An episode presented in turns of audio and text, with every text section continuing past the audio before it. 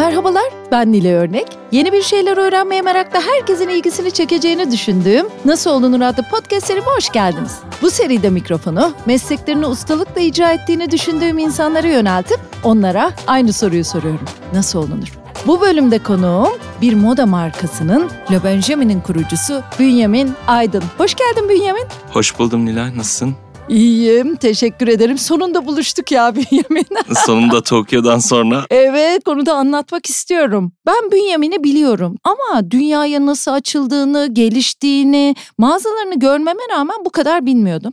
Ve Tokyo'dayım. Bir tempura restoranındayım. Yanımda bir Koreli var. Konuşuyoruz Türkiye'ydi, şuydu buydu. Dedi ben Bodrum'a geldim, İstanbul'a geldim. Aa ne yaptın, ne ettin falan. Sen dedi Bünyamin'i tanıyor musun? Hangi Bünyamin? Bünyamin Aydın, Benjamin. Buralara açılıyor, şunları yaptı, bunları yaptı. Yani yurt dışından birinden bu kadar gururla böyle çok tatlı hani Sam'dan bahsediyorum.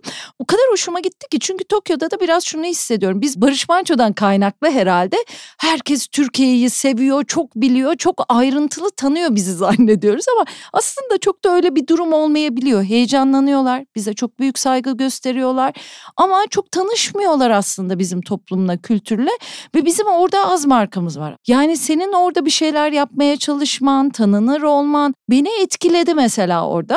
Ve ertesi gün tesadüf otelde kahvaltıda tanıştık ve eşinle. Kader galiba yani kısmetimiz varmış gerçekten çünkü aynı yerde ertesi gün direkt senin önüne geliyor olmam da çok. Şahane sonra da oturduk ve ben hikayenden de etkilendim. İlk önce sen markanın adının nereden geldiğini söyle rahatlatalım insanları. Nasıl okunduğunu sen bir daha bize telaffuz et. Çünkü Google'da en çok merak edilen şeylerden biri seninle ilgili. Gerçekten ciddi bir merak konusu bu. Aslında Bünyamin isimden geliyor Le Benjamin. Bünyamin anlamına geliyor. Bünyaminler.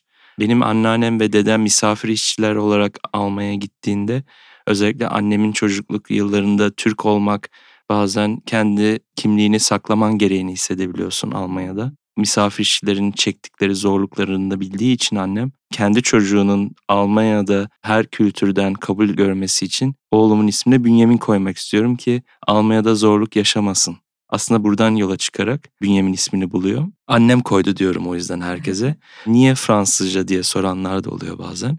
Aslında The Benjamins olacaktı ismi. Sonra şunu fark ettim ki patent diye bir şey varmış. Kaç yaşındasın o zaman? O zaman 20-21 yaşındayım. Patenti e, tutulmuş. O yüzden düşündüm şimdi ne yapacağım? The Benjamins olmak zorunda. Yani kafama taktım bunu. Benjamins olmak zorunda. Sonra düşündüm taşındım. Dedim ki aslında Paris modanın başkenti. Benim de en çok sevdiğim şehirlerden biri. Tokyo en üstte olmakla birlikte. Niye Fransızca olmasın diye düşündüm. Çünkü tarihimizde de Fransız dili çok önemli. İşte Orient Express var. O dönem tüm tablolarımız, işte tüm posterler hepsi Fransızcaydı. Niye Fransızca olmasın diye.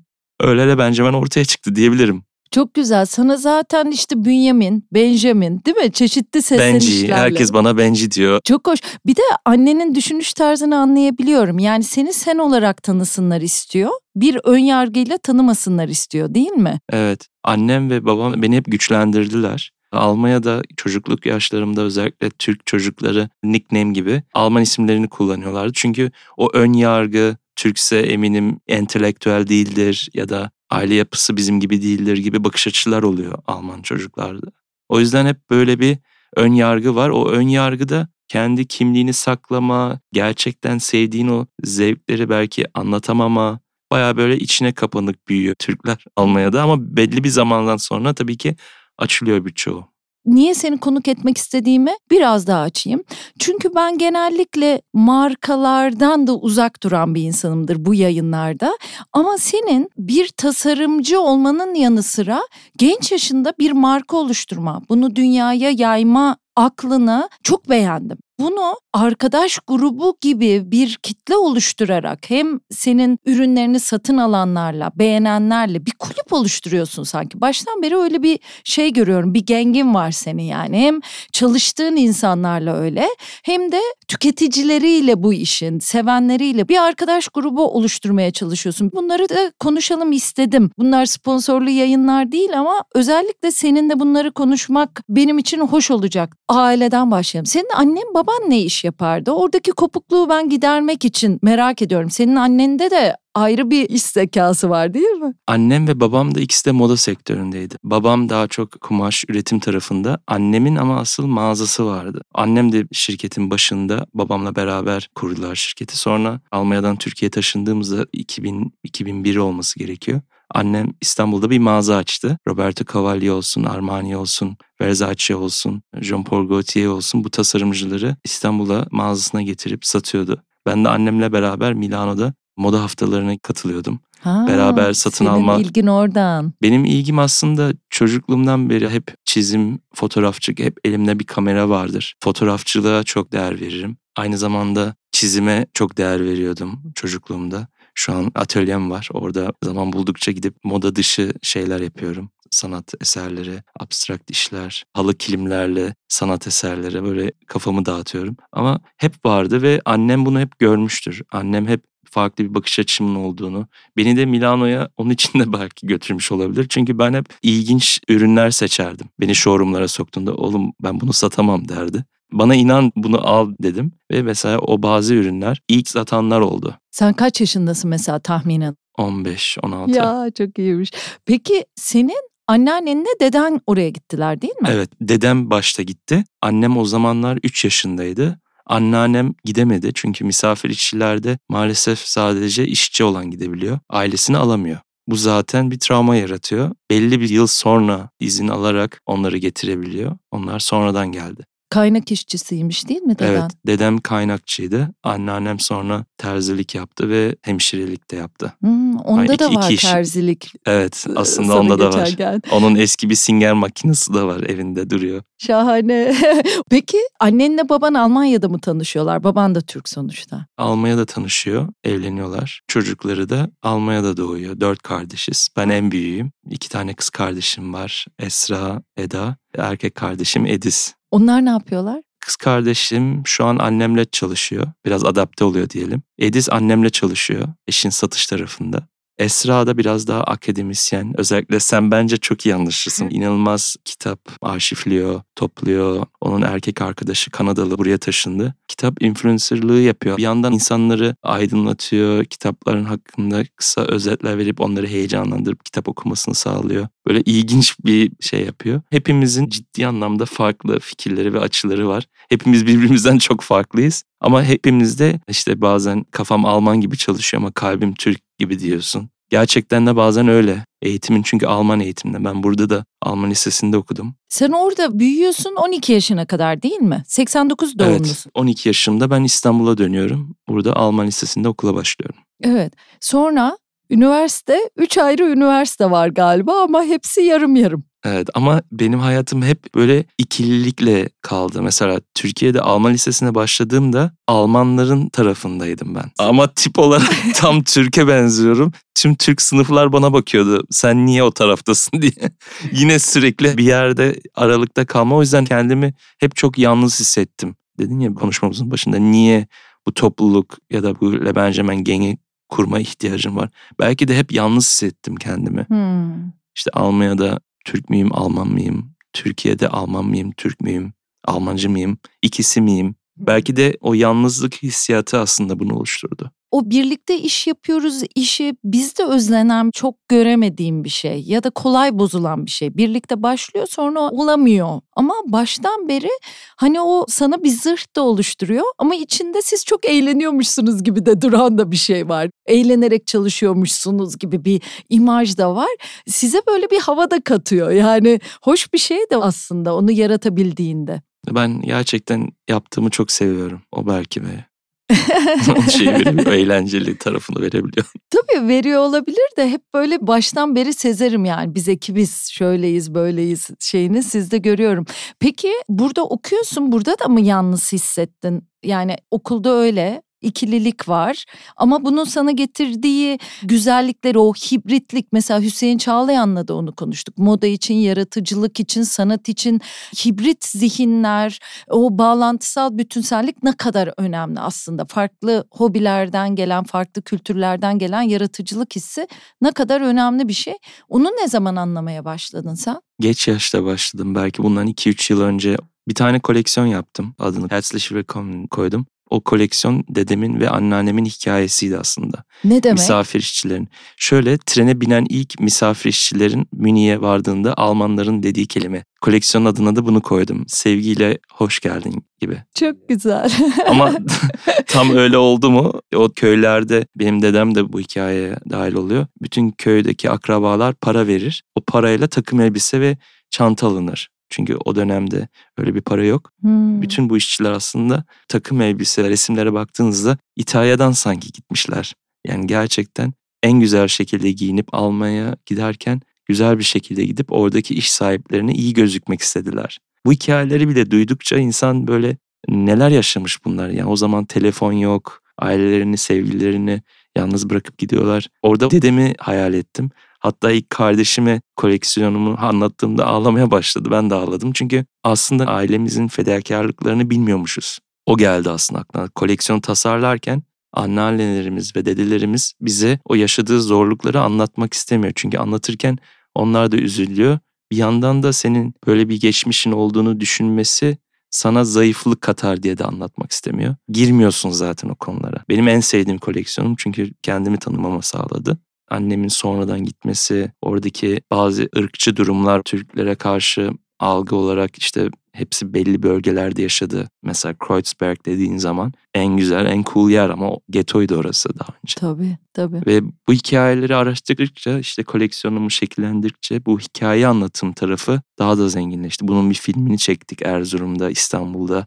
İstanbul Garı'nda izin alıp orada da çekim yaptık. Çok güzel oldu bir de Berlin'de. Bu sürekli aslında şehirleri birleştirme, hikaye anlatımı ve gerçek hikayeleri anlatmak aslında bir vazifemmiş gibi geliyor bana. Bir hmm. sorumluluk gibi geliyor. O yüzden sürekli hikaye avındayım aslında. Köklerinden de besleniyorsun. Orada çok hikaye var. Şimdi bir göçmen olmayı çok tartışıyoruz, konuşuyoruz. Ama işte Diaspora Türk diye bir Instagram hesabı var, onun kitabı var, Twitter hesabı var. Ben de çok etkileniyorum. Çok acayip hikayeler var orada Bazılarını böyle gözlerim yaşararak okuyorum. Bazı şeylerin de o hikayelerinin yazılması gerekiyor o sonraki kuşaklara geçmesi için. Gökhan Diaspora Türk'ün çok emeği vardır bu çok. koleksiyona. Gökhan Duman değil mi? Gökhan'la biz Instagram'da dostuk ve böyle bir koleksiyon yapacağımı anlattım ona. Dedi ki Bünyamin sen misafir işçi çocuğusun. Sen de Le Benjamin'in kurucusu ve tasarımcısısın. Seve seve senin yanında olurum. Tüm bilgi birikimlerimi aktarırım. Çok ciddi emeği vardır onun.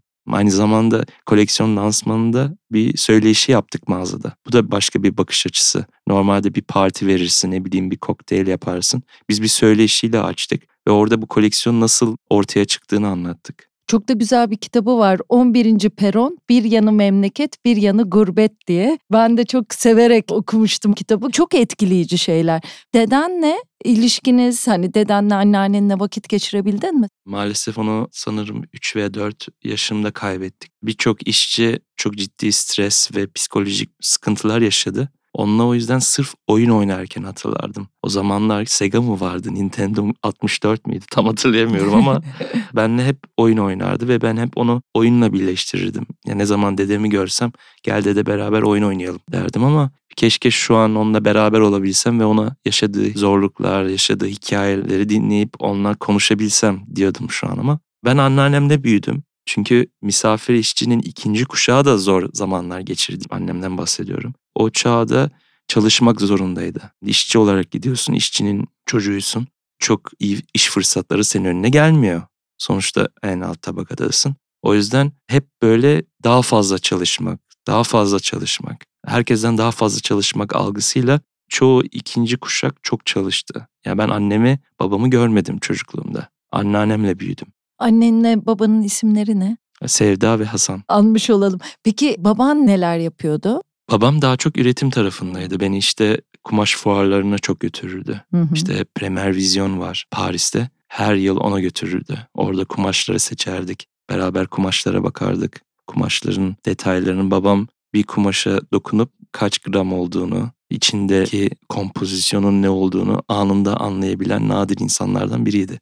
Hiç onun kadar olamadım. O bilgi ve birikimi kumaşla ilgili beni hep çok etkilemiştir. Hala onun o yeteneğine ve geçmişine, o yolculuğuna geri gidip niye bu kadar derinine gitti diye hep merak etmişimdir. Niye bu kadar içini dışını biliyordu. Hep bana bir ilham verir o. Ne kadar güzel bir şey söyledin. Peki niye döndüler Türkiye'ye? Babam çünkü çok seyahat ediyordu. İşleri daha çok Türkiye'deydi ve yurt dışı Almanya, Uzak Doğu genelde bu hatlardı. İstanbul'da daha çok zaman geçiriyordu. Babamın aileyi Türkiye'ye taşıyalım kararıyla. Annem de ikna oldu. Sonra hep beraber Türkiye'ye geldik. Mutlu oldunuz mu burada? Başta çok zorlandık. İlk yıl ben çok zorlandım çünkü Türkçem şu anki gibi değil. Hatta bazı arkadaşlarım hala birazcık Alman kelimelerimi ya da bazen böyle bazı kelimelerde çok doğru konuşamıyorum. Ee, şu an tabii daha iyiyim. Ama zorlandım çünkü dışlandığımı hissettim. Orada Türksün, burada Almansın. Klişe gibi geliyor ama bir genç olarak bunu yaşadığın zaman Almanya'da zaten bir dışlanma ya da oraya ait olmamayı hissediyorsun. Sonra buraya geliyorsun. Buradaki Türkler senin konuşmanla dalga geçiyor. Farklı olduğunu hissettiriyor. Bir de Alman lisesinde Alman tarafındasın. Yani İstanbul'un içinde de ikilikler var. E, dili konuşamıyorsun. Sen sarışın mavi gözlü değilsin niye oradasın diye bir bakılıyor. Arada kaldım her yerde diyebilirim. Ama ailen seni çok yanında götürmüş ya annen de baban da bir yerlere. Çocuklarıyla vakit geçirmek için mi? Sen o zaman çok çok ilgilisin bunu mu görüyorlar? Bence kreatif dünyaya daha yakın olduğumu annem hissetmiştir. Ama bildiğiniz Türk aile yapıları sizin hep daha farklı şeyler yapmanızı ister. Daha ticarete yönelik ne bileyim hukukçu ol, avukat ol. O yüzden biraz böyle babamın bakış açısıyla hep böyle bir iş adamı ol algısı olduğu için bu kreatif taraflarımı hep bastırdım ben. Annem orada birazcık bana o kapıyı açtı. Belki de annemin bu kapıyı açmasıyla benim oda haftalarına götürmesiyle orada aslında birazcık daha kendimi keşfetmiş olabilirim. Sonuçta çocukluğundan beri böyle bir şey görüyorsun, izliyorsun. Peki onlar senin biraz daha iş okumanı istiyorlar. Sen Alman lisesinden mezun olduktan sonra ne yapıyorsun? Senin bir üniversiteler maceran var. bir değil, üç galiba. Evet ben yatılı okula İsviçre'ye gidiyorum. Dört yıl orada yatılı okulda kalıyorum. Amaç da benim İngilizce öğrenmem. Hep Amerika'ya gitmek istiyordum. Babam da uzaklara gitmemi istemezdi. Böyle bir ara çözüm buldu bana. Dedi ki ben seni İsviçre'ye göndereyim. Orada bir Amerikan okulu var. Arkadaşım oğlu orada okudu. Sen de oraya git. Aslında Almanya'da doğmuş bir Türk ailenin çocuğuyum ama Amerikan sisteminde de eğitim almış birisiyim. İsviçre'de çok absürt. Gerçekten çok absürt. E bu şekilde İsviçre'ye gidiyorum. Lisemi bitiriyorum 2009'da. Kötü bir haber alıyorum. Babamı kaybediyorum. Tam mezuniyetimin o günlerinde. Annemi yalnız bırakmamam lazım yurt dışındaki eğitimimi ve tasarım okuma veya kreatif bir eğitim alma hayalimi durduruyorum ve İstanbul'da annemin yanına gidiyorum. Orada da işletme okuyorum. Üç ay sonra anneme diyorum ki anne bu ben değilim. Belki burada bunu söylemek iyi olmaz ama birçoğu derse girmiyorum. Babamı yeni kaybetmişim, psikolojim bozuk. İstemediğim bir şeyi okuyorum çünkü annemin yanında olmak istiyorum, onu desteklemek istiyorum. Anneme söylüyorum yok ben bunu bırakmam lazım. Sonra gidip reklamcılık okuyorum. Yine iş dünyasına yakın bir şey ama hafif kreatif tarafı da var. Onu okuyorum. Hibrit bir çözüm bulayım diye. Ama onu da sonra kendimde bulmuyorum. Aslında benim hep okumak istediğim moda tasarımdı. Görsel iletişim de olabilir. Hep daha böyle kreatif tarafında eğitim almak istiyordum ama bir şekilde yol beni buraya götürdü ve üç tane üniversite bıraktım diyebilirim. İşletmeyi bırakıyorsun, reklamcılığı bırakıyorsun, bir de neyi bırakıyorsun? Bir de reklamcılığı bıraktıktan sonra 6 aylığına uluslararası ilişkiler okudum İsviçre'de. İstanbul'dan gitmem gerekti. Babamın o travmasını atamadım üstümden. Annemi de yalnız bırakmak istemedim. Bir yandan psikolojik baskı, bir yandan uzaklaşmak istedim. Bilmiyorum bir uzaklaşmam gerekti. Yine İsviçre'ye gideyim dedim en azından bildiğim bir ülke. Orada Cenevre'de uluslararası ilişkiler okudum. Galiba onu da 3 ay mı 2 ay mı? 2 ayda da onu bıraktım dedim bu da benim dünyam değil. Ben hep istemediğim şeylere yöneldiğimi fark ettim ama belki de bunları yapmış olmam benim kendimi keşfetmemde önemli bir şey oynadı. Bir videonu izledim. Genç kuşak seni çok beğenerek de izliyor. Helal olsun da diyor. Bir taraftan da 2-3 üniversiteyi, okulu bırakacak kadar bir şansı varmış diyorlar. Yani işte maddi olarak bir şansı varmış, ailesel olarak bir şansı varmış. Sen kendini o dönem nasıl hissettin? O yıllar onları düşünecek psikolojik de değildim. Çünkü babamın travması benim yani nereden baksam bir 4-5 yıl benim üzerimde büyük bir psikolojik... Genç bunları, mi vefat etti? Ben 19 yaşındaydım. O kaç yaşındaydı? 55. Çok genç. Çok genç. O yüzden o travma bunları düşünecek alanlar yaratmadı bana. Tabii şu an düşünüyorum tabii ki. şu travmayı yaşamış, şu başarısızlıkları görmüş ya da şöyle sürünmüşü pek görmeyiz biz. Hani onun için de insanlara başarı kadar başarısızlık da anlatın da derim ben. Maalesef sosyal medya çok mükemmel bir yer. o yüzden zaten sevmiyorum sosyal medyayı ama kullanmak zorundayım. Çünkü sosyal medyada en güzel anlarımızı gösteriyoruz ve sosyal medyanın verdiği hız evet iyi bir şey. İşin markan için, kendini insanlara anlatabiliyor olmak için ama bir yandan da o basit anlarınızı yok ediyor. Aslında her şeyin dengeli olması önemli olduğunu Evet. düşünüyorum. Derinlikli şeyleri görmemizi engelliyor. Bu hızlı ve akışkan hayatta bir durarak bir şey yapalım istiyorsun ki sen de hızlı bir sektördesin aslında. Senin ilk koleksiyonunu yaptığın döneme gelelim mi? Bilgi Üniversitesi'ndeydim. Orada bir hocamız bize marka yapın ve markanızı sunun. O zamanlar zaten Le Benjamin vardı. Markamı o sınıfta sundum. Hocam bana baktı dedi ki bu çocuk çok büyüyecek bakın yanında dururum bunun diye. Sunumu çok beğenerek ben o gün anneme gittim. Dedim ki anne ben üniversiteyi yine bırakacağım.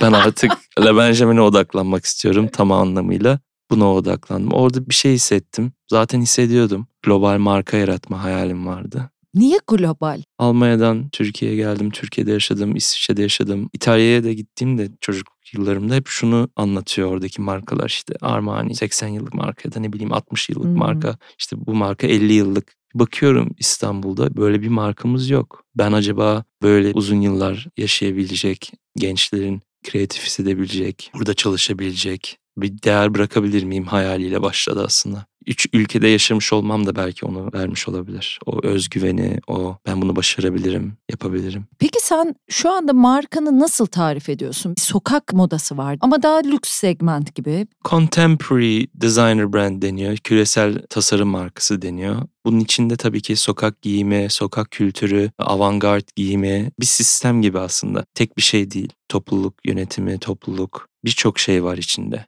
Ama tam anlamıyla Le Benjamin aslında bir kültürsel köprü platformu diyebilirim. İlk koleksiyonunda neler var? Ne yapıyorsun? Nereye gidiyorsun? Nasıl gelişiyor olaylar? İlk dönemimde daha çok t-shirt tasarlamakla ve kolaj yapmakla zaman geçiriyordum. Özellikle o zamanlar t-shirt koleksiyonum var. T-shirtte ciddi derin mesajlar verebiliyorsun.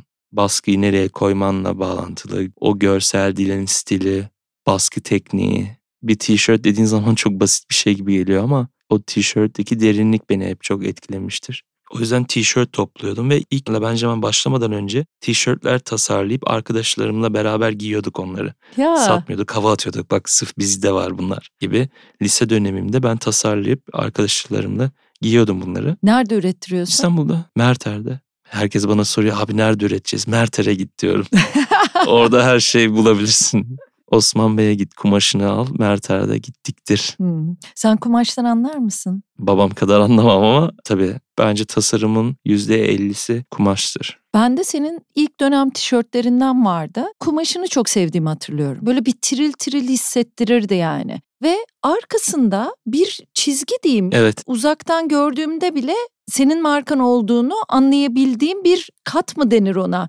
Bir şey vardı o bir tişörtlerde. panel gibi bir Hah. çizgi panel bir de yanlarda da vardı eskiden. Herkes mağazalarımıza gidip sorar yandaki dikişleri niye daha artık yapmıyorsun? O dönem yapmak daha kolaydı şu an o kadar kolay değil çünkü inanılmaz maliyeti artırıyor. Bir tişört dikeceğine 3 tişörtlük zaman alıyor. O zamanlar bu kadar mağazamız yoktu. Benim için daha sanattı. Ama şimdi tabii ki Le Benjamin birçok mağazası var. Bir de sürdürülebilirlik de önemli. Yani 3 tişörtü dikerken bir tişört ilk zamanla düşünmen gerekiyor. Tabii ki çok farklı bir dönemdeyim şu an. Bir de şimdi moda da değişiyor, organik olarak gelişiyor. Şimdi pek çok marka artık sürdürülebilirliği hem kendi açısından düşünüyor. Bir de çevre sürdürülebilirliği, kumaşın sürdürülebilirliği, yıkanmasından varoluşuna kadar bunları da düşünmek zorundasın. Başka bakışlar olmak durumunda. Tam da öyle bir çağa denk geldin sen. Daha zor ve daha yararlı bir çağ aslında. Kesinlikle ve ben bununla ilgili kendimi daha çok eğitmeye çalışıyorum. Paris'te Karen Harvey'nin bir sürdürülebilir konuşmasına katıldım moda ile ilgili. Bunun gibi konferanslara katılıp hem bu alanda çok başarılı olan global seviyede arkadaşlarım var. Onlarla konuşuyorum.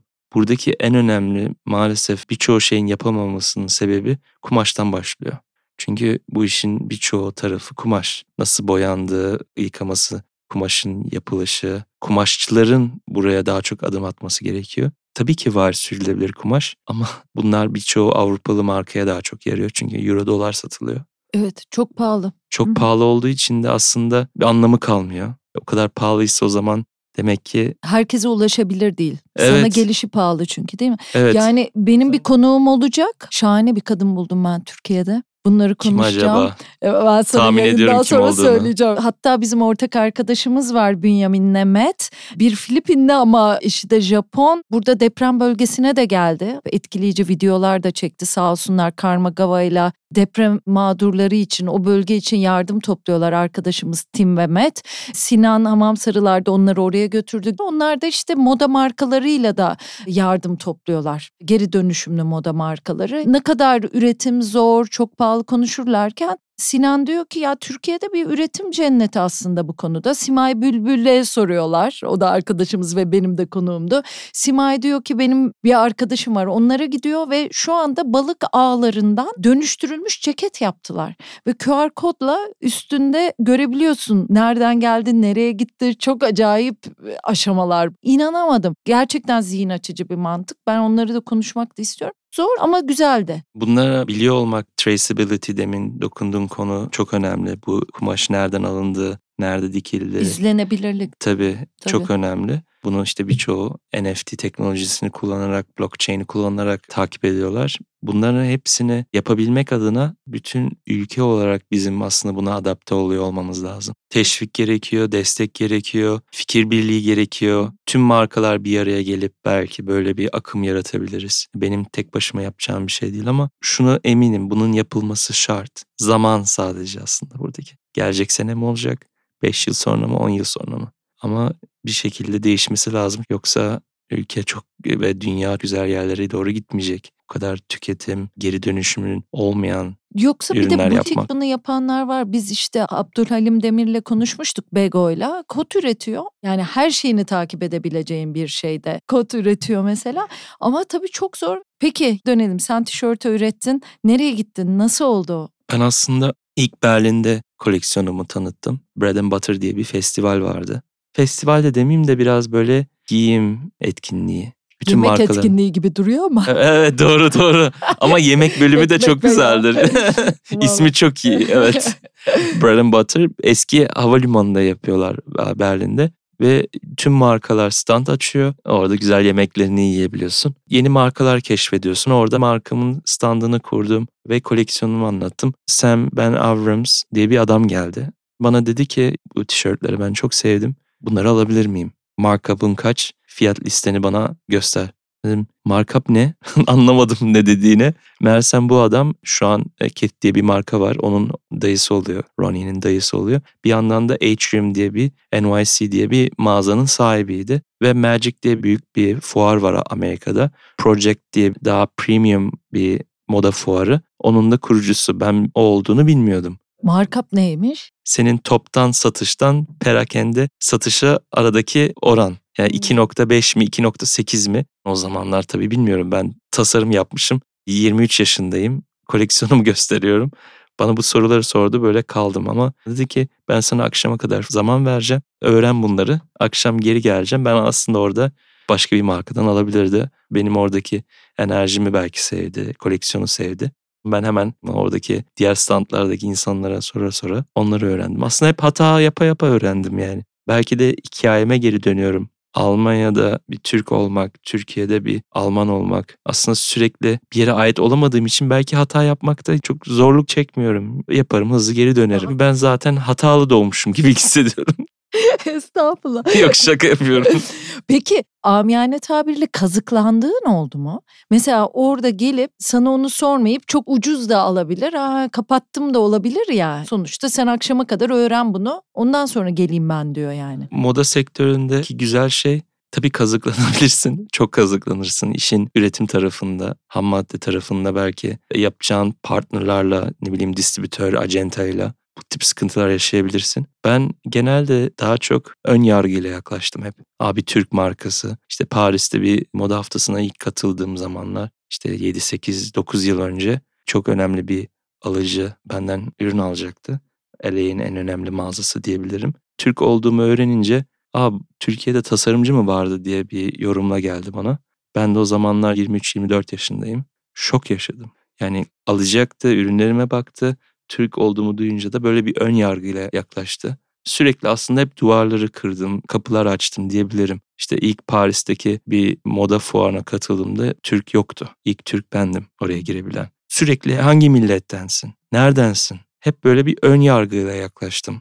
O beni çok rahatsız etti. İşinden çok milliyetin. Evet yani ben burada moda ve sanat yapıyorum. Niye benim nereden olduğum bu kadar sizi rahatsız ediyor? Bunu çok yaşadım. Alışveriş yaptığında Paris'te o mağazaya girdiğinde aldığında müşteri belki hiç buna takmıyor. Ama moda sektöründeki insanlar senin nerede olduğunu çok takıyor. O ön yargının önüne geçmek zorundasın. Yeteneğin ekstra olmak zorunda belki de. Yeteneğin, e, kendine inancın ve kendine inancını o karşıdaki insana daha iyi anlatma güçlü olması gerekiyor. Çünkü kendine inanmamaya başlıyorsun böyle anlar yaşadığında. Çok oldu bana. Peki senin için dönüm noktaları neler? Biri o bread and butter hikayesi. İkincisi İstanbul'daki ilk defilemde işte birkaç arkadaşım da çıktı defilede yürüdü. O da bir aykırı bir şeydi. O zaman İstanbul'da moda haftalarında tek tük vardı böyle arkadaşlar yürüsün. O zamanlar çok konuşuldu. Model değil manasında Hayır yok yok model değil. Yani arkadaşım günlük arkadaşım. Hı. Onlar yürüdü. İkinci defilemde onu devam ettiriyor olmam. Çünkü benim en büyük sıkıntım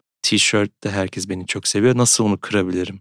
Ben sırf bir t-shirt markası tasarımcısı değilim. O psikolojiye girdim. İnsanlar sürekli aa tişörtlerin çok güzel senin diyor. O zaman defile yapmam lazım dedim. Defilelere odaklandım. İstanbul'da defileler yaptım. Benim işte oradaki ceket, total look dediğimiz işte giysiler tasarladım. İşte ceketten tut yeni kategoriler, pantolonlar, gömlekler, kazaklar, Le Benjamin'in o dünyasını gösterdim. Ondan sonraki en büyük dönem noktası marka büyüyor. Distribütörlerle anlaştım. Birden bir baktım distribütörler beni 300 noktaya sokmuş. Ama bilmiyorum hangi ülkede nerede satıyorum. 5 tane distribütörüm oldu. Herkes Le Benjamin'i bir yere satıyor. Sonra bir baktım bazı mağazaları ben beğenmiyorum. Niye oraya verdi? Hı. Ondan sonra markamı korumaya başladım. Daha dikkatli satmalarını istedim. E sürekli aslında bu tip zorluklar yaşıyorsun marka yaratırken. Sürekli markanı korumaya çalışıyorsun. Evet yapmak kadar sürdürülebilirlik ve koruma. Evet, dengeli de bir şey olması gerekiyor. Çok fazla koruduğunda bu sefer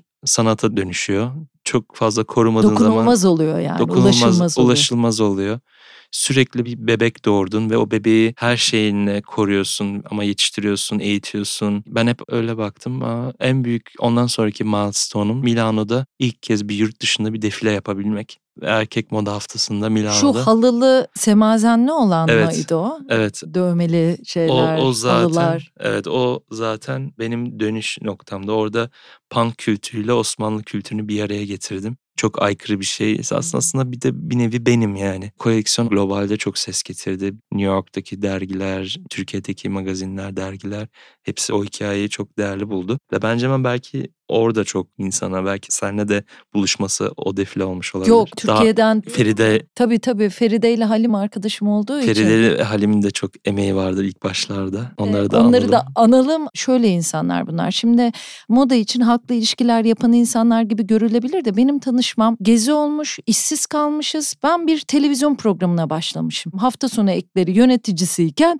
birden mesleksiz de kaldım ve bir televizyon programı yapıyorum. Sürekli kendi kıyafetlerimi giyiyorum. Ben de meraklı biriyimdir ama zorlanıyorsun. Benim bir arkadaşlarım var Halim'le Feride işte git tanış. Halim dedi ki sen böyle bir mağduriyet yaşıyorsun yanında olacağız biz senin. İstediğin zaman gel buradan istediğin kıyafeti seç. Çünkü sizlerin birlikte çalıştığı modacıların orada kıyafet showroom oluyor. Oradan bir şey televizyon programına giyiyorsun sonra geri götürüyorsun.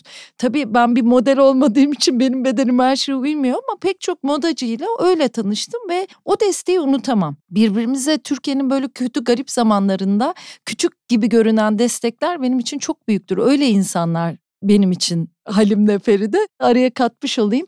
Ben o zamandan seni biliyorum ve görüyorum işte. Diyorum ya sizin bir çete değil o çete bizde kötü de anlaşılır ama bir arkadaş grubu işte diyorsun ya bir arkadaşını sahneye çıkartan da çok yoktu. Hani sizde öyle birlikte olalım durumu var. Senin hip hopla ilgili söylediğin bir şeyi okurken de onu hissettim. Yani ben müzikten çok ilham alıyorum. Orada da bir mahalleye, bir müziğe ait olma durumu vardır mesela. Storytel stüdyosundayız mesela şu anda. Kaan var bizim seslerle ilgilenen arkadaşımız. O da müzisyen ve sesle ilgili birisi.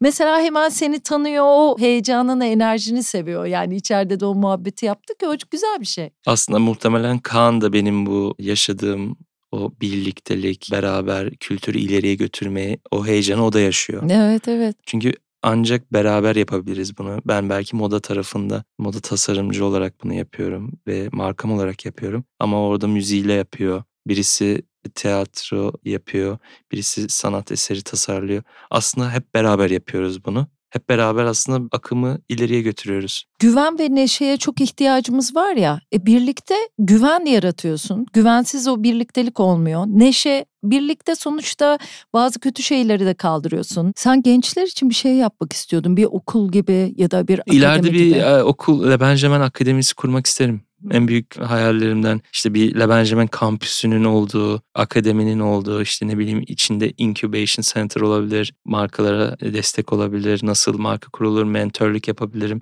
Birçok tasarımcı arkadaşlarıma zaten destek oluyorum. Arkadaş olarak bak bunu yap, şunu yapmalısın. Beş gence mentörlük yapıyorum, genç Hmm. tasarımcı. Discord kanalımız var, Carpetism diye. O Discord kanalda 1200 üyem var. Herkes moda, sanat, sokak giyimi ile ilgili konuşuyor. Kanallarımız var. Moda tasarım, işte tasarım kanalımız var. Share Your Carpet var. Halını paylaş. Orada neredeyse her gün konuşuyoruz. Günaydınla başlıyor. GM atıyor herkes. Good morning. Halı tasarlayıp mı paylaşıyoruz? E, halılarımızı yo bir halı buldun mesela. Çek oraya koy. Çünkü sosyal medya Instagram ve Twitter hani Twitter nispeten biraz daha iletişimli de Instagram'da aslında iletişim yok. Bak ben bunu yaptım diyorsun. Ama Discord'da Karşılıklı, evet konuşuyorsun. işteş bir durum var. evet hepimiz orada konuşuyoruz. Çok güzelmiş. Yani bir mesaimde Discord'da herkesle sohbet etmek. Sen stajyer alıyor musun? Stajyerlerimiz de var evet. Güzelmiş. Senin Milano'daki başarından sonra tabii hani dedin ya işte sen Türk müsün bir engelken birden tersine dönüş var sanki. Nike'la mesela çalışan ilk Türk sana geliyorlar. Bir ayakkabı tasarlamanı istiyorlar. Evet o hikayede benim Şu en anda kafasını işte Evet, evet. görmeniz lazım. Evet. Daha yeni evlenmiştim. Evlendiğimden galiba 2-3 hafta sonra bir mesaj ve mektup geliyor. İşte Nike seni 12 tasarımcıdan biri olarak seçti. İlk Türk olarak senin gelip buraya Portland'da, Oregon'da, Blue Ribbon Studio'da gelecek Air Max'ini tasarlamanı istiyoruz diye bir mesaj geldi. Lamia'ya döndüm eşime. Dedim Lamia ben galiba gelecek ay Amerika'ya gidiyorum. Onun da vizesi yok. Balayı yerine ben Amerika'ya gittim. Ama 24 saat yine İstanbul, Chicago, Portland, Portland, San Francisco, İstanbul. 24 saatte bunu yaptım. Gitmeden önce ilk çizimlerimi ve fikirlerimi yerleştirdim. Yanımda tabii ki kumaşımı da aldım. Özellikle Le Benjamin'in halı ve kilimlerimi aldım yanıma kumaş olarak. Onları alıp çizimlerimi alıp oraya gidip hepimiz bir günde orada oturup bitirmek zorundaydık. Aslında bir oda gibi düşün. 12 tasarımcı dünyanın her ucundan hepimiz Nike'ın tasarım ofisindeyiz. Önden tabii hazırlıyor Ha, tabii, herkes tabii, tabii ama tasarımlarını. enteresanmış gene de. Tabii önden hazırlıyorsun çizim veya bir Photoshop'ta bir dosya ve AI olarak. Oraya gidince de son dokunuşlarını yapıyorsun. Teknikle ilgili bir şeyler sorabiliyorsun. Hı, hı. Ondan sonra da bitti yarışma başladı zaten. Yarışmada da ikinci oldum. Amerikan tasarımcı kazandı. Sean Witherspoon. Ben de ikinci oldum. İkinci olman neyi değiştiriyor? Sonuçta seninki de yapılıyor ve satılıyor. Yok hayır sadece birinci yapıldı. Aslında bir deneyim. Çok Peki güzel o bir deneyimdi benim için. Yapılıp hiç satılmayacak mı? Hayır yok satılmayacak. Sen Satılmadı. kendin yapamaz mısın? ben düşündüm onu ama o ayakkabıyı yapmak muhtemelen en büyük hayallerimden biri. Birçok Türk dostlarım topluluğumuzda ciddi destek etti. Burada dinleyenlere teşekkür etmek isterim bana oy verenleri. Her gün bir oy hakkım vardı. Hı. Oy verebiliyordun bir hafta boyunca. Hı hı. Ciddi anlamda oy verenler olmuş ki ikinci olmuşum. Rus tasarımcı ve Çin'i geçmek kolay değil herhalde diye düşünüyorum. Tabii kalabalıkta ülkeler. Ya şahaneymiş. Peki senin bu kilim ve halı merakın nereden geliyor? Yani ben çok iyi anlayabiliyorum kendisi de meraklı bir insan olarak ki bende kaç halı kitabı vardır. Birini sana getirecektim desenleri, anlamları vesaire. Dedim ki onda kaç tane vardır artık yani getirmedim. Babamın aslında koleksiyonuyla başladı. Babam hep ofiste ve evde sürekli halı ve kilimleri koyardı. Ben dedim baba ne yapıyorsun bu kadar halı ve kilim? Niye bu kadar halı? Oğlum sen anlamazsın derdi. Buradaki sembollerin anlamı, işte bu Anadolu'dan bu hangi bölgeden geldiğini işte hepsi çok farklı. Sonra bu halıların Özbekistan'da da arkadaşları vardı. Orada örülen halılarımız var. Anadolu'dan böyle halılar toplardı. Ben de orada başladı diyebilirim. Ne zaman babamı kaybettim belki de onu hatırlamam için kullandığım bir şey oldu. Hı. Belki o halı ve kilim deseni hem buradaki doğu kültürün köklerini anlatıyor. Bir yandan hikayeler var. Genelde o halının orta kısmı birinin bahçesi ve işin hikayesine de gittiğin zaman Osmanlı döneminde sarayda halı istendiğinde mühendisler var. O mühendisler aslında halının tasarımını yapar. Halı örene verilir. Sonra o halı ören önüne koyup o tasarımı örer. Aslında kreatif direktör gibi bir şey varmış eskiden sarayda. Mühendis çünkü sonuçta geometri ciddi bir matematikte var arkada. Aslında matematik de diyebiliriz. Hı hı. Ve Uşak'a gittiğimde özellikle burada Tokyo'daki olimpiyatları da ben tasarladım. Nike ve Spor Bakanlığı ile birlikte. Ve pandemi dönemindeydi. Projeyi aldığımda ilk şunu söyledim. Spor Bakanlığı'na ve Nike'a ben bu projeyi yapmak isterim ama başta en önemli şey sporcularla zaman geçirmek istiyorum dedim. Orada da e, pandemi olduğu için özel izin kağıdı verdiler bana. Sporcu gibi bir konuma girdim aslında. Sporcuların çünkü olimpiyatlara hazırlanması için gitmesi gerekiyordu. Ben de Tokyo için hazırlandığım için gidip onlarla röportajlar yaptım. Gittim onlarla zaman geçirdim. Sonra şunu fark ettim ki her sporcunun beklentisi ve tasarımla ilgili e, bakış açısı çok farklıydı. Örnek vereyim. Yüzücünün sırtı çok önemli. Çünkü Tabii. dışarıdan sırf o gözüküyor. Halter kaldıranın yanları önemli. Hmm. Kadınların birçoğu daha böyle göğüs alanlarda büyük baskı sevmediğini iletti. Koşu yapanın ayrı. Herkesin bakış açısı farklı olduğu için ben tabii ki onları dinleyerek onlara göre tasarım yapmadım ama herkesin ihtiyaçlarını anlayarak nasıl daha herkesi mutlu edebilirimi düşündüm. Çünkü orada bizim ülkemizi temsil ediyor. Onun belki en önemli anı. Onu güçlü hissettirmem lazım. Hem bir fiziksel ihtiyaç var hem de dışarıdan neresi görülüyor, nereye daha çok bakılıyor durumu var değil mi? Evet. Enteresan. Ve bana şey dediler bu beni hem üzdü hem mutlu da etti. İlk kez bir tasarımcı bize spor dünyamızda fikir soruyor dedi. Sonra memnun kaldılar mı senin ürettiğin şeylerden? Nasıl Birçoğu- ilişkiniz oldu? Çok memnun kaldı. Çok güzel geri dönüşler aldı. Ki o kadar güzel ki e, şu an evimde bir tane yok öyle söyleyeyim sana. Yani sınırlı sayıda üretildiği için bende yok şu an yani evimde. Vermek zorunda kaldım arkadaşlarım hepsi. Üretebilirsin tekrar herhalde değil mi onlar? Yok onlar çünkü olimpiyat lisanslı Ha. Türk Bakanlığı ve Nike'la beraber yapılan bir projeydi. Hmm. Tekrar yapamam. Ama sen genel anlamda koleksiyonlarını, koleksiyonlarınla ilgili bir şeyleri çok saklıyorsun değil mi? Kendine dair bir arşivi var. Evet, o çok hoşuma gitti. Bir atölyem de var. Hı. O atölyemin bir kısmı da arşiv. Çok güzel. Yani senin merkezin neresi şu anda Benim laptopum neredeyse merkezim orası. Şu an burada kurulabilirim. Seninle ilgili şeylere bakınca şunu görüyorum. Ne kadar genç, genç yaşında başladı. 19, 20, 21 yaşında neredeyse bir marka oldu gibi gibi.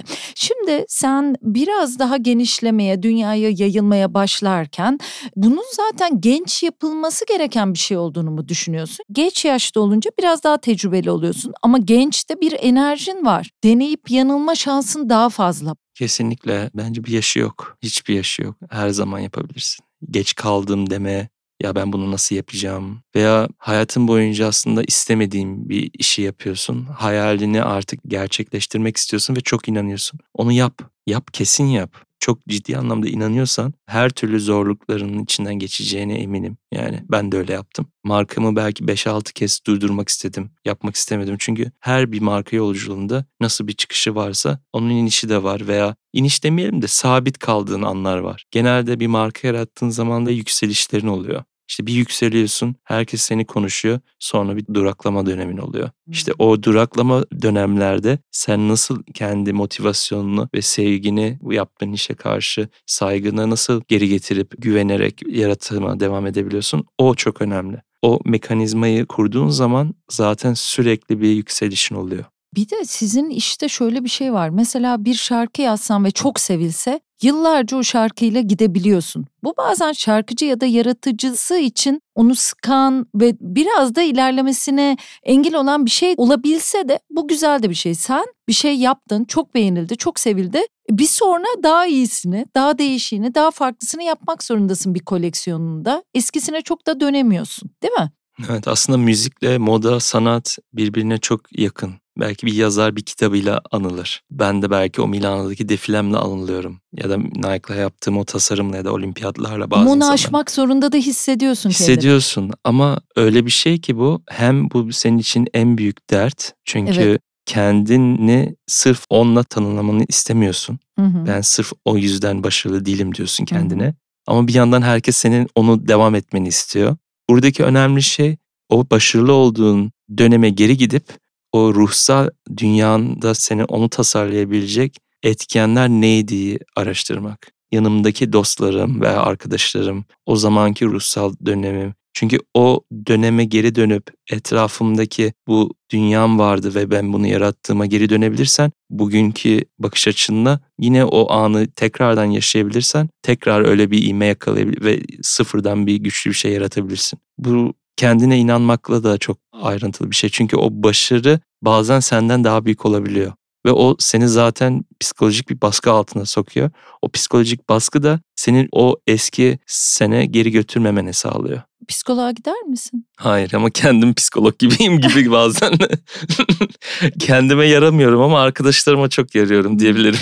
Bager Akbağ ile bazen konuşuruz. O bir kabileden bahseder. Arkadaş kabilesi. Hatta pandemide de konuşurken aramızda ya o arkadaş kabilemizden uzaklaştık ne zor bir şey. Psikologlarımız yok oldu gibi hissediyorduk. Ben terazi burçluyum. Belki de o yüzden biraz şanslı olabilirim. Anlamam ben. Teraziler Ne demek mesela o? çok mantıklı ilerliyoruz. Duygu mantık dengesinde daha çok mantık mı yani? Yok duygu.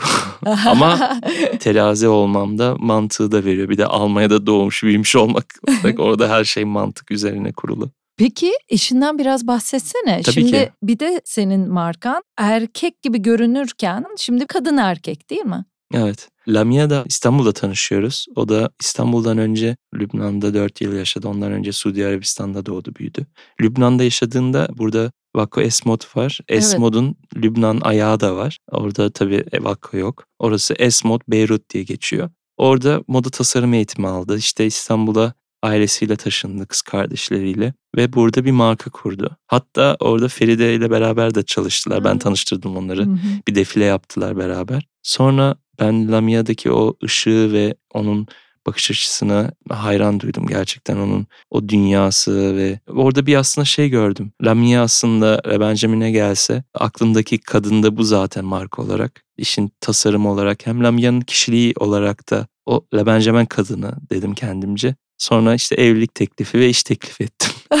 Hangisi önce ben de onu anlamaya çalışıyorum. Önce evlilikte ama 6 ay boyunca bu kabul etmedi beraber çalışmayı evli olduktan sonra. Dedi ki yok biz ayrı çalışmalıyız. Ben de dedim bir dene bir zararı olmaz. Onun korkusu şeydi ikimiz de evli olup aynı yere gidersek acaba bu ilişkimize zarar verir mi? Ama baktığınızda birçok dünya markaları çift. İşte Dolce Gabbana'ya en iyi örnek olabilir. Sizin bildiğiniz global markaların tasarımcılarının çiftleri yine tasarım ekibinde çalışıyor ve tasarımda çalışıyor ama çok önde değil. Burada biz daha çok işte Lamia kadının yüzü olsun ve bütün tasarımı o yapsın. Erkeği ben yapayım ama genel olarak bütün markanın yaratıcılığını yine ben üstleniyorum ama kadın olduğu zaman Lamia ile bir çalışıyoruz ama onun dediği daha çok oluyor. Yani orada bir dengemiz var çünkü o da biraz zor. Hem evlisin hem beraber çalışıyorsun, ofiste birisin, evde birisin. Bazen erkekteki hikayeyle kadındaki hikaye birbirine uyuşmuyor olabilir. Orada sürekli dengeyi bulmaya çalışıyoruz beraber. Siz şimdi kaç kültürlü bir çift oldunuz ya? Kaç Çok dil biliyorsunuz? Biz genelde İngilizce konuşuyoruz evde. Ama Türkçe de anlıyor. Şahane ya. Bir de çok güzel bir kız. Evet. Yani nasıl güzel bir aile tanıştığım için kız kardeşlerini de gördüm fotoğraflarını. Çok da hoş. Peki bu işte yatırımların önemine kadar sen bir yerden sonra yatırımlar da aldın değil mi? Evet. Bu böyle bir şey. Türkiye'de belki çok rastlanmamış bir şey ama birçok dünya markası arkada yatırımcılar oluyor. Sen yatırım mı aradın? Nasıl ben yatırım o iş? aradım çünkü benim bir mağazam vardı. Büyüyemiyordum. Yani takılı kaldığımı hissettim. Bir fırsat gördüm orada. Bir de şimdi siz tasarımcısınız. Bir yerden sonra ilk markanı kurduğunuzda tasarımcısınız ama bir yandan finansını da siz takip ediyorsunuz. İş adamı da oluyorsun. İş adamı da oluyorsun ama bir yandan da kreatif olman gerekiyor. Bir yanda hayal ediyor olman gerekiyor ama bir yandan o faturalar önünüze geldiği zaman eyvah ben bu ayı nasıl çevireceğim, ne yapmam lazım diye de strese giriyorsun. O strese girdiğin zaman yaratamıyorsun veya yaratman daha çok zaman alıyor. Biz işte 25 kişiye kadar çıktık ben tek başıma. İşte Galata'da bir ofisimiz vardı sonra Nişantaşı'na taşındık. Ondan sonra dedim ki bu aşamadan sonra bu markayı büyüteceksem bu sırf benim hayalim olmamalı. Orada aslında biraz mütevazi bir bakış açısı var. Çünkü ben tek başıma buna sahip olabilirdim, devam edebilirdim. Ama eğer ben büyümek istiyorsam yanıma beni büyütebilecek, benim bu stres yarattığı ve yapmasını da sevmediğim bu operasyon, işte üretimin daha teknik tarafı, bütçelendirme tarafı, işte bu lojistik, finans bu tarafını çözebilecek aslında bir stratejik bir ortağa ihtiyacım var. Hem bana yatırım yapsın hem bana bir fon gelsin ki hayallerimi gerçekleştirebildiğim hem de operasyonu da devralsın. Ve onu yaptık. 2020 gibi mi? Evet 25 kişiydik şu an 150 kişiyiz. Bir mağazam vardı şu an 8 mağaza oldu. Yatırımcın kim? Esas Holding'in üyeleri aile ofisi olarak yatırım yaptılar. Ali Sabancı, Fethi Kamışlı 2020'de tam pandemiye girmeden önce. Ama şunu da söylemem lazım. Hiçbir zaman burayı kurumsallaştırmaya çalışmadılar. Çünkü şunu biliyorlar. Burayı kurumsallaştırırlarsa buradaki o özel duygu, hikaye, topluluk yok olur. O yüzden hep beni serbest bırakıp aslında diğer departmanın bu vizyona support role olarak nasıl daha iyi kurgulayabiliriz ki bu hikayeler gerçekleşsin. İşte Japonya'ya gitmem, işte bu yüzyıl için bir koleksiyon hazırlamam için doğru ekipleri kurmak lazım. O vizyonu gerçekleştirmek için hepimiz aynı yere doğru koşmamız lazım. O konuda bana destek oluyorlar ve doğru ekibi kuruyoruz. Hı hı. Olay sırf yatırım değil. Tokyo'da ne yapıyorsun sen? Japonya benim için en büyük ilhamlarımdan biriydi. Issei Miyake olsun, Yoji Yamamoto olsun, Ya çok severim. Rei Kawakubo olsun. Yoji Yamamoto benim tasarıma girme sebep olan tasarımcı. Çok cool ya. Evet adam hem kendi kültürüne sadık kalarak hem de ileriye götüren bir tasarımcı. Bana bugün lüks sokak giyim dediğinde aslında onu kuran adam Yoji Yamamoto bunu kimse söylemiyor ama aslında konforlu giyimi Japon geleneksel kıyafetlerden ilham alarak terzi kumaşı ve gelişmiş kumaşlar kullanarak akıllı kumaşlarla bir o kadar eski ama bir o kadar da yeni gösteren bir tasarımcı.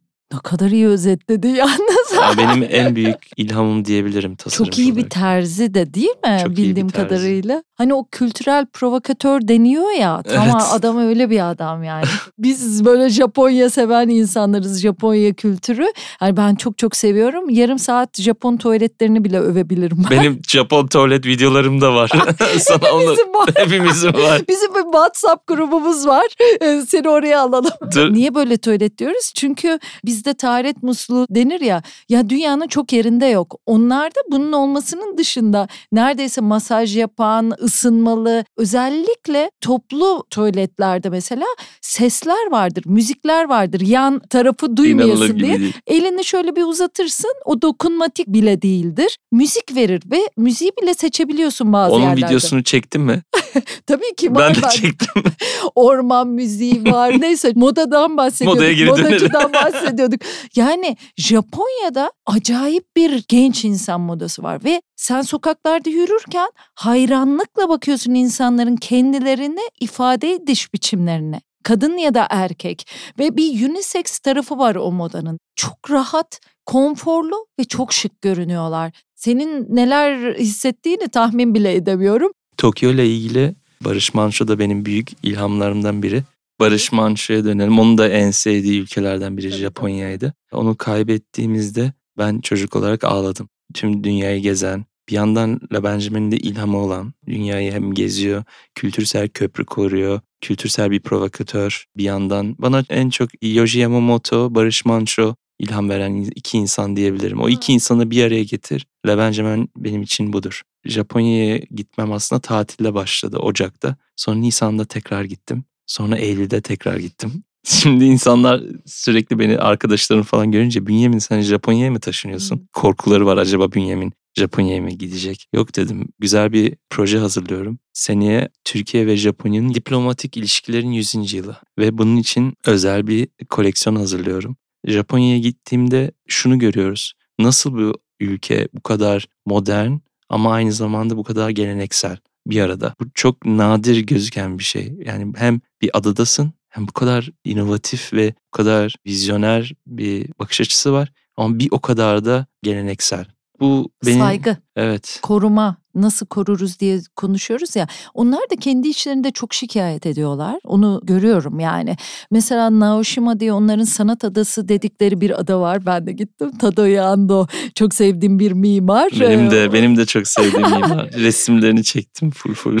Evet senin mimariye de bir ilgin var. Daha ilk tanıştığımızda konuşmuştuk. Mesela o adada o oluşumu yapan Benesse var ya Evet. işte adamın hikayesini okuyunca iyi yaşam Benesse şirketin ismini bile ona döndürmesinin nedeni aslında bir şikayetle başlıyor. Bunu da merak edenleri iki saniye anlatayım tabii, mı? tabii, İki lütfen. saniye sürmeyecek Yok, yok. yani Kesinlikle anlat. Çok çok önemli bence. çok güzel. Adam zaten Japonya'nın en zengin insanlarından biri babadan. Çünkü hani bizim dershane kitapları gibi deriz ya yani okul kitapları üreten bir sistemleri var Japonya'da. Adam Tokyo'da yaşıyor. Babası vefat edince o da işte babasının vefatından çok etkileniyor. Osaka tarafına geri dönüyor. Sonra bir proje için Naoshima'ya gidiyor. Böyle eğitim, okullar bir şey yapacaklar oraya ve çok etkileniyor. Çünkü Tokyo'dan şikayet ediyor. Bizim hayranlıkla baktığımız nasıl bu geleneği koruyorlar dediğimiz yerden şikayetçi. Ona biraz New York gibi bozulmuş geliyor. Çok yeni şehir gibi geliyor ve Naoshima'nın donmuş gibi olması, geleneklerini, evlerini, yaşlılara saygıyı, yemekleri koruması çok hoşuna gidiyor ve fakat diyor ki Burada da bitmek üzere bu kültür. Çünkü gençler gitmişler, sadece yaşlılar kalmış gibi olmuş ve yaşlılar diyor ki gençlerimiz gidiyor, biz gittikten sonra buranın kültürü bitecek. Adam da bir sanat koleksiyoneri ve diyor ki birlikte çalıştığı sanatçılara işte kimler var o sanat adasında gördüğümüz acayip insanlar Yayoi Kusama var mesela işte o bal kabakları vesaire. Siz bu ada için ne yapabilirsiniz? Mimarlara söylüyor ve herkes bir şey yapıyor onun için. Sanat eseri yapıyor, otel yapıyor işte. En ünlü mimarlarla, sanatçılarla çalışıyor ve yarattıkları orada sanat adası dedikleri şey ve o kadar koruyarak yapıyorlar ki farkındasındır. Sana adaya indiğin andan itibaren bin tane kural söylüyorlar yani. Ne ya bu diyorsun ama o adaya gelen turistin sayısı belli. Orada yapacakları belli ve çok etkileniyorsun. Yani adaya yayılmış bir sanat var açık havada ve kapalıda. Orada işte müze otelde kalabiliyorsun, gece müzede gezebiliyorsun. Ada sanat da zenginleşiyor. Yani sanatı kullanarak bir adayı kalkındırma, geleneği koruma her şeyi başarıyor. Biz niye başaramıyoruz diyoruz ya. Onların da kaygıları var. Ona göre Tokyo kötü. Hani bize göre iyi korunmuş bir şey bile onlar için daha az korunmuş olmasına rağmen yani yeni jenerasyon biraz daha farklı düşünmesine rağmen saygı duyuyorlar ve koruyorlar. Ondan sen de etkileniyorsun değil mi? Evet, onların kültürlerine ne kadar sahip çıktığını ve o derinlik tarafı ve o sahiplik ve saygı, sevgi kültürlerini gündelik hayatında hala yaşıyor ve sürdürebiliyor olmaları beni çok etkiledi ve aynısını ben kendi ülkemde yapmak istiyorum. Aslında o bakış açıyı bana kazandırdı. Mesela Japonya'da bir şeyler yapabilirim. işte mağazalar açabilirim. Orada bir şeyler yapabilirim ama tam tersi Japonya'ya gidip onların nasıl yaptığını görüp burada nasıl geleneksel kültürümüze daha çok sahip çıkabiliriz. Ne bileyim Le Benjamin nasıl halı ve kilimciliğe destek olabilir? Hı hı. İşte Uşak'a gittim oradaki köylülerle zaman geçirdim. Oradaki halı ve kilim örülen evlere girdim. Le Benjamin orada bir şey yapmalı. Kesinlikle bir şey yapmalı. Bunları hissettim Kyoto'da. 9 günde 6 şehir gezdim son seyahatimde Eylül'de ve birçok sanat ve geleneksel sanat yapan insanlarla bir araya geldim. Bunların bazıları 100 yıllık aileler, bazıları 4-5 kuşaklık aileler. Birisi işte tea master, Çay ustası. ustası. Japon bir çay ustasıyla bir araya geldim. İşte urushi yapan, ahşap e, lakesi yapan, urushi deniyor buna. Onu yapan üçüncü kuşak aileyle bir araya geldim. Kimonodaki kemer kısmını yapan, tekstil e, yapan aileyle bir araya geldim. Ailenin evi aynı zamanda ofisi. Hmm. İşte babasından, büyük dedesinden kalan eserlerini gösterdi. Halılarını ve kilimlerini gösterdi. Çok komikti. Eve girdim. Halıyla ve halı kitaplarıyla Kyoto'da karşılandım. Böyle bir garip oldum. Benim için mi hazırlandı burası diye düşündüm. Yok Kyoto'da halı ve kilimlere çok merak duyuyorlar. Ve bu kimono ebi deniyor. Onun en geleneksel ailesi bu aile. Beraber bir şey yapalım dedik. Özel bir koleksiyon hazırlıyorum. Ama bunlar sadece tekstil olmayacak. Obje olabilir. Hem Türk kültürü göreceksin hem Japon kültürü. Ve burada amacım e, bakın Japon kültürü ne kadar derin ve gelenekselliğe saygı duyan bir kültür. Gelin biz de bu kültürü kendi geleneksel sanatımıza sahiplenerek geri kazandıralım şahane bir şey olmuş. Bir de şunu yapmaları benim çok hoşuma gidiyor. Mesela bir sepet satışta yanına bunu alışveriş merkezinde bile yapıyorlar. Bir video koyuyorlar. Ya bir ustanın ilk ağaca ulaşmasından tut da kesilmesine, oradan bir dal alınmasına, örüşüne videoyu seyrediyorsun. Yanında bir fiyat var. Birden sana yüksek gelebilecek o ücret ucuz gelmeye başlıyor. Çünkü o sanatı sen 10 dakika bir video ile izliyorsun yani.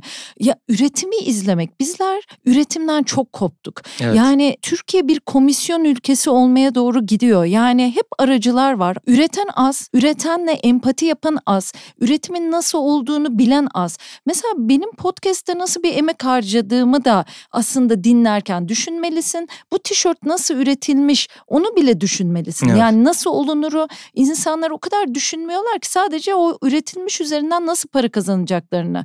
Başkasının emeği üzerinden para kazanmaya çok alışmış çoğunluk. Böyle olunca üretimden çok koptuk. Nasıl üretildiğini bilmiyoruz gibi. Ona saygı duymayı da unutuyoruz bu sefer.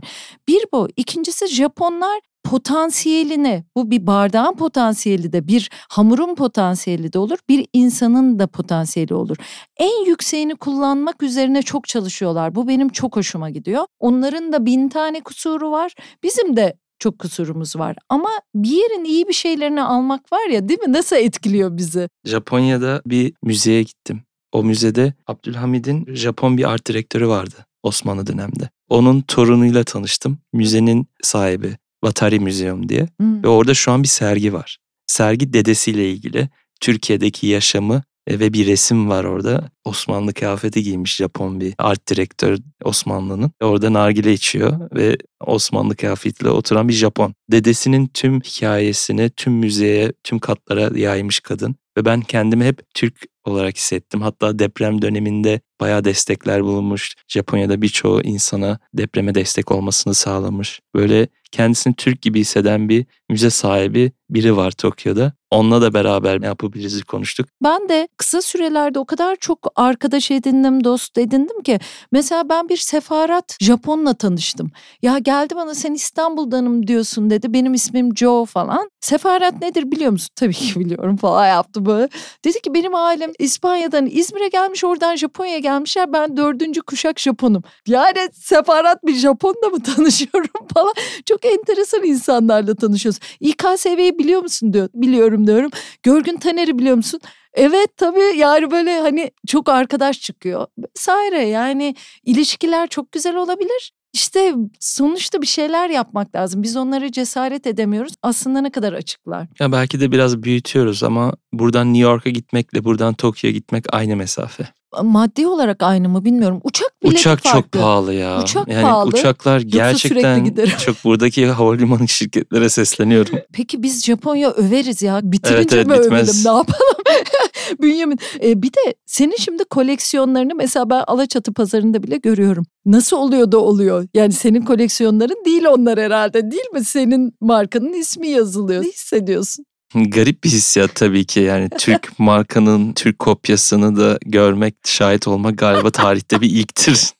Çok ilginç. Bir başarı olarak görüyorum. Demek ki o kadar ilgi ve sevgi var ki arkadaşlar da kopyasını yapıyor. Ya bir de birkaç söyleşinde şöyle bir şeye vurgu yaptığını fark ettim. Türkiye'de insanlar birbirlerini biraz aşağı çekiyorlar gibi bir vurgun. Hala öyle mi hissediyorsun?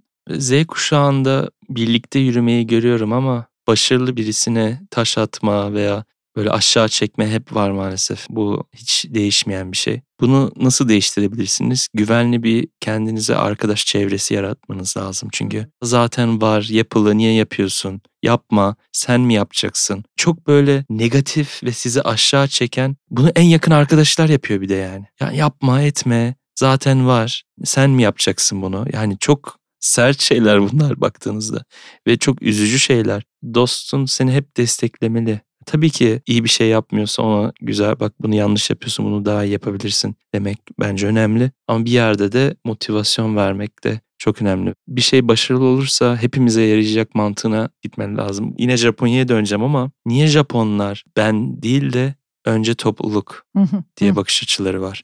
Çünkü mesela bugün buraya geldim ben. Geç geldim 10 dakika. Ama aslında Japonların bakış açısı şu. Ben senin için buradayım ve sana zamanımı tanıyorum. Ben senin için buraya geldiğim için senin de zamanında gelmen lazım bakış açısı var. Ben kendim için hazırlanmıyorum. Çok hassas. Ama gerçekten de öyleler. Japonya'da bahşiş yok mesela. Bahşişin oranını belirleyemezsin yani. Hani böyle işte bir restorandan ayrılırken tabii ki bu esnaf lokantalarında olmuyor ama hani bir şef restoranına gidersen arkandan sen sokağa dönene kadar selam veren bir insan görüyorsun mesela. Şimdi o bahşiş almama nedenleri şu mantıkla. Bu benim işim. Ben bunu zaten iyi yapmak durumundayım. Yani bana ekstra bir şey verirsen bu işi iyi yapmam. Çok enteresan. Onurlu bir bakış açısı. Kendine saygı gösteriyor. Bunu bunun için yapmadığını söylüyor. Bir de arkadaşım Süreyya bana şunu söyledi çok mantıklı geldi bana ada toplumu olduğu için birbirlerine yaşamak zorundalar. Mesela bir fotoğrafçıyla beraber Kushimoto'ya gittik. Orası da Türk şehri. Kushimoto'da bir çekim yaptık. 100 yıl için Barış Manço'nun da bir belgeseli var. Kushimoto'da başlıyor Japonya seyahati. Kayalığın önünde Barış Manço'nun bir videosu var. Ben o aynı kayalığı bulup orada resim çektim. Onu anmak adına. İşte Osmanlı döneminde Japon imparatoru Türkiye'ye gelmiş ve Osmanlı da Ertuğrul gemisiyle 500 kişiyi Japonya'ya gönderiyor. Galiba Tokyo, Kyoto ve Kobe yapıyorlar ama dönüşte Kushimoto'da bir felakete yakalanıyorlar hı hı. ve 500'den fazla insan ölüyor. Bir kayalığa çarpıyor. Kushimoto Belediyesi ile de toplantı yaptım. O Türk Müze Adası'na gidip kayalığı da gösterdi bana. Ya anlatamam. Benden daha fazla biliyordu oradaki tabii ki belediyede çalışan bir adam ama o kadar sevgiyle ve saygıyla anlatıyor ki tüm hikayeyi. Ben orada Ertuğrul geminin felaketini yaşamış gibi hissettim. Sana son iki sorumu soracağım. Bir, nasıl iyi tasarımcı olunur ve doğru bir marka yaratılır? İlk sorum bu. İyi bir tasarımcı olman için bir, bunun bir eğitimini alabilirsin.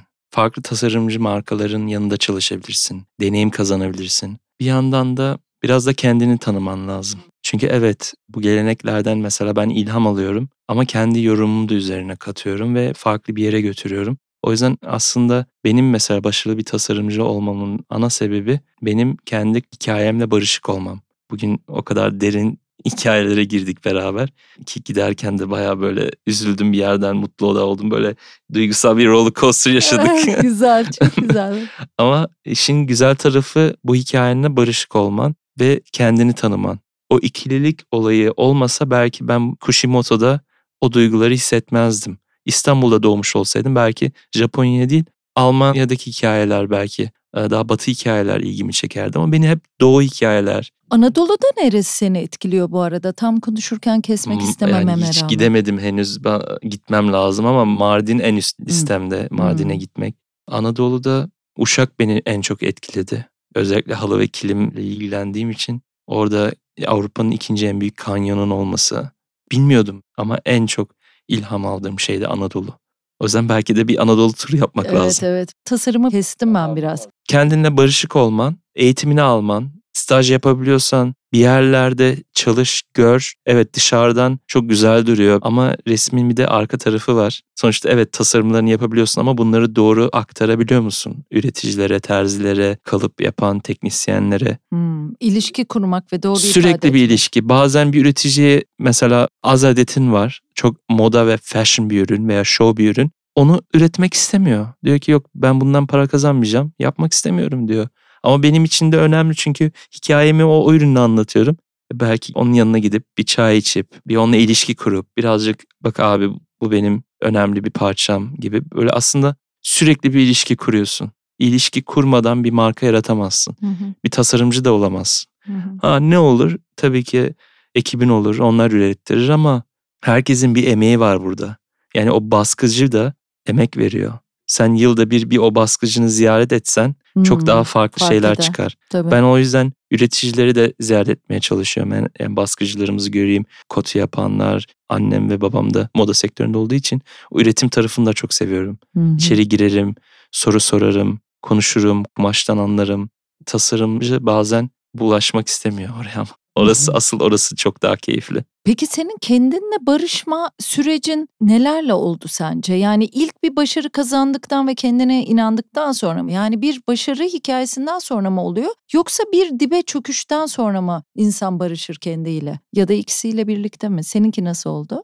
Benimkisi zaman aldı. Bu soru çok güzel bir soru. Hiç sorulmadı. Şimdi düşününce aslında birazcık başarılar elde ettikçe kendimi tanıma fırsatı tanıdım kendime. Kültürümüzde de olabilir. Kendimizi çok önemsemiyoruz. Ya da benim yapımda olabilir. Kendi isteklerim ve hayallerimi düşünmedim. O an ne yapmam lazım? Bir koleksiyon çıkarmam lazım. Bunu Berlin'e götürmem lazım. Buna odaklandım ama hiçbir zaman kişiliğim, ailemin hikayesi, yani bu koleksiyonu yapmasam belki anneannemin bu hikayesini ve dedemin hikayesini bu kadar bilmeyecektim. İyi ki de o koleksiyonu yapmışım. Yaratıcı süreçlerde geçmişe bakma oluyor. Hak veriyorum sana. Peki marka olma süreci? Bir marka gerçek bir kişi gibi düşünün. Yani o bir insan gibi düşünün. Bu marka insanlara bir vaat veriyor. O vaadin etrafında kalmanız gerekiyor. Çünkü onun bir kişiliği oluyor. Kişilik bozukluğu olursa bu insana güvenmemeye başlarsınız. Aynısı bir marka için de geçerli.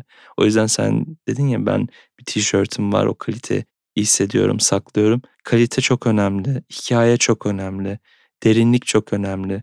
Bu hikayeyi bir koleksiyonu yaptın da nasıl bunu lanse ettin? Bunu üretirken kaç el dokundu? Onlara teşekkür ettim mi? Yani olay gerçekten bir sistem. Hep şey gibi algılanıyor. İyi tasarım yapıyorum ben marka yaratırım. Öyle işlemiyor. Benim bugün ekibim olmasa ben vizyonumla kalıp sanatçı olurdum. Veya sanatçı olarak kalırdım. Ekibimden dolayı bu vizyonlarımı ve tasarımlarımı gerçekleştirebiliyorum. Senin markan nasıl bir insan? Benji diyebilirim yani. Aslında o benci kişiliği. Bu tehlikeli de bir şey aslında.